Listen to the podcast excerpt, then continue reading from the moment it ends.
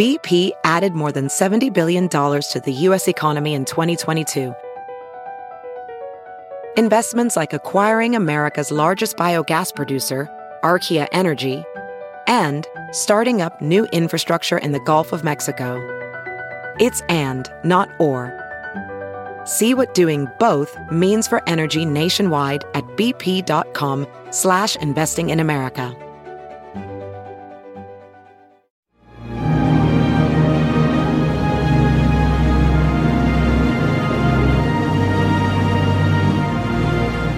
Hello, everyone. Judging Freedom, Judge Andrew Napolitano here. One of my pop ups. We just learned, even though this happened a few days ago, uh, that a group of parents has sued the mayor and the school board in the city of Chicago. Why is that significant? First of all, today is Monday, January 10th, 2022.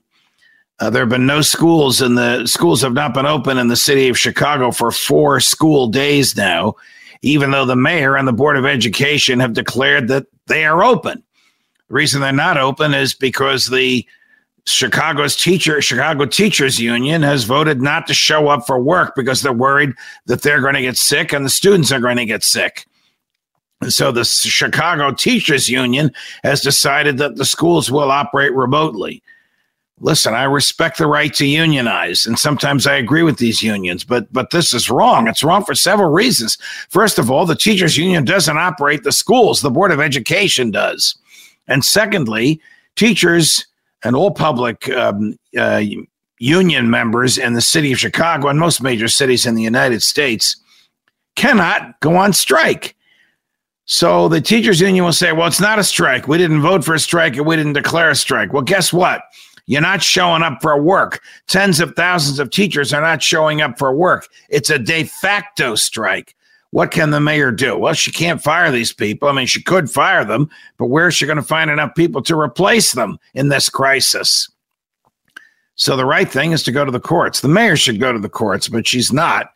A group of teachers is doing so, and they've hired a very fine and gifted team of lawyers who specialize in this area of preventing tyranny by labor unions. The last time this group of lawyers did this, they prevailed in the Supreme Court of the United States, which basically said if you're a member of a labor union and the union is taking your dues and spending it on political causes with which you disagree, you don't have to pay the, that portion of the dues. So I think these lawyers know exactly what they're doing they need and will probably get a determination by a judge in Chicago that the failure of the teachers to show up is a de facto strike and a de facto strike is unlawful and he'll then order he'll then order them or she will order them to go to work. And if they don't then the teachers union will be fined and the fines will be heavy enough to get them back to work.